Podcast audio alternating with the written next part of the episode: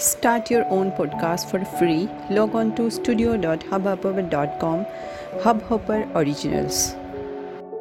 Hello friends કેમ છો, બાળ મિત્રો મજામાં છો વાર્તાઓ બહુ જ ગમે છે ને તમને બધાને મને તમારા વ્યૂઝ ઉપરથી રિવ્યૂઝ ઉપરથી ખબર પડતી હોય છે તો થેન્ક યુ વેરી મચ કે તમને આટલી બધી વાર્તાઓ ગમે છે અને હવે તમે મને એ પણ મારા ફેસબુક માધ્યમે જણાવી શકો છો કે તમને કોઈ નવી વાર્તા સાંભળવી હોય, તમે ક્યાંય નવું શીખ્યા હોય, તો તમે એ પણ કમેન્ટ કરીને કરી શકો છો.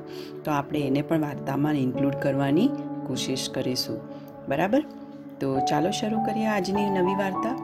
બુદ્ધિહીન પંડિતો, એટલે કે બુદ્ધિ વિનાના પંડિતો.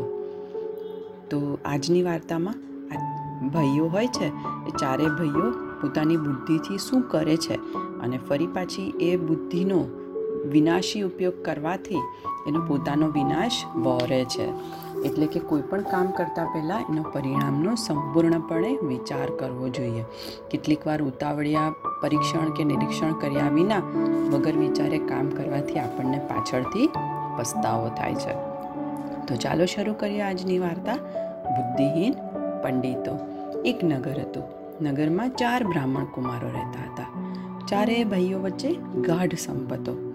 ચારમાંથી ત્રણ જણા છ શાસ્ત્રોમાં પારંગત હતા, પણ બુદ્ધિ ન હતી અને ચોથો શાસ્ત્ર ભણ્યો ન હતો, પરંતુ બુદ્ધિમાન હતો. હવે ચારેય ભાઈઓએ ધન કમાવવા વિદેશ જવાનો નિર્ણય કર્યો.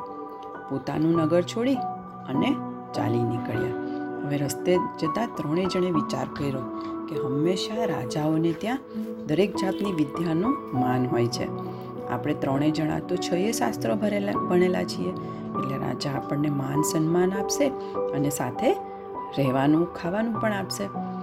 તો ચોથો બોલ્યો કે હું તો મૂરખ છું, મને કોઈ શાસ્ત્ર વિદ્યા નથી આવડતી, બુદ્ધિ ખરી, પણ મને શાસ્ત્રનું જ્ઞાન નથી, તો હું શું કરીશ? તો ત્રણેય ભાઈઓ બોલ્યા કે એમાં શું, અમે છીએ ને, આપણે ચાર ભાગ કરી લેશું. તો બધાએ વિચાર્યું કે સારું. તો ચાલો, આપણે પાછા જઈએ. એમ બધાને આ વાત ગળે ઉતરી, પણ ત્રીજા ભાઈએ આનો વિરોધ કર્યો. એણે કહ્યું કે આપણે જઈએ તો સાથે જ જઈએ. સંપીને રહીશું, થોડું થોડું ખાઈશું, થોડું થોડું કરીશું. એટલે ચાલો, આપણે રાજાને ત્યાં જઈએ. ચાલે, ચાલતા ચાલતા ચારેય ભાઈઓ આગળ ગયા. હવે રસ્તામાં એને એક ગાઢ જંગલ આવ્યો. અહીંયા એમની દૃષ્ટિએ એક હાડકાનો ઢગલો દેખાયો.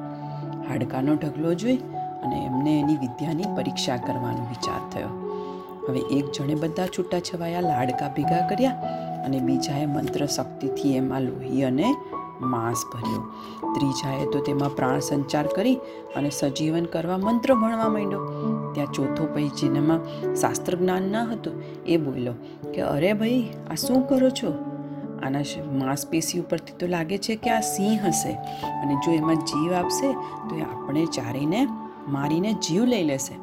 તો ત્રીજાએ કીધું કે તું ખરેખર, હ, મૂર્ખ જ છે. પ્રયોગ કર્યા વિના આપણને વિદ્યાબળની પરીક્ષા કેવી રીતે થાય? પ્રયોગ કરીએ તો જ ખબર પડે ને? તો ચોથો બોલ્યો કે ઊભો રે ભાઈ, હું ઝાડ ઉપર ચડી જાઉં. તમારે લોકોને જે કરવું હોય તે કરો. આમ વિચારી અને એ પોતે ઝાડ ઉપર ચડી ગયો. હવે ત્રીજા ભાઈએ મંત્ર ભણી અને જેવી પાણીની અંજલી છાંટી, તેમાંથી ત્રાડ મારીને સિંહ બેઠો થયો. અને ભયાનક ગર્જના કરી અને ભૂખ્યા સિંહે ત્રણે બુદ્ધિહીન વિદ્વાન ભાઈ બહેનોને સોરી ભાઈઓને મારી નાખ્યા. આમ અવિચારી કાર્યથી પોતે જ પોતાની જાતની હાનિ કરી. માટે હંમેશા કોઈ પણ કાર્ય કરતાં પહેલાં એનો પૂરતો વિચાર કરવો જોઈએ. ચોથો ભાઈ પોતાની જ સામે ત્રણેય ભાઈઓનો વિનાશ જોઈ અને ધિક્કાર વરસાવતો, આંસુ સારતો પોતાના નગરે પાછો ગયો. આમ બાળકો, એટલે જ કીધું છે કે ઉતાવળિયા કોઈ પણ નિર્ણય કરવાનો નહીં. ઘણીવાર ખૂબ ભણેલા હોઈએ, પણ જો બેઝિક બુદ્ધિ ના હોય, તો પોતાનો વિનાશ પોતે જ નોતરે છે. બરાબર ને? તો ક્યારેય ઉતાવળ કરીને કોઈ પગલું ભરવાનું નહીં. બરાબર?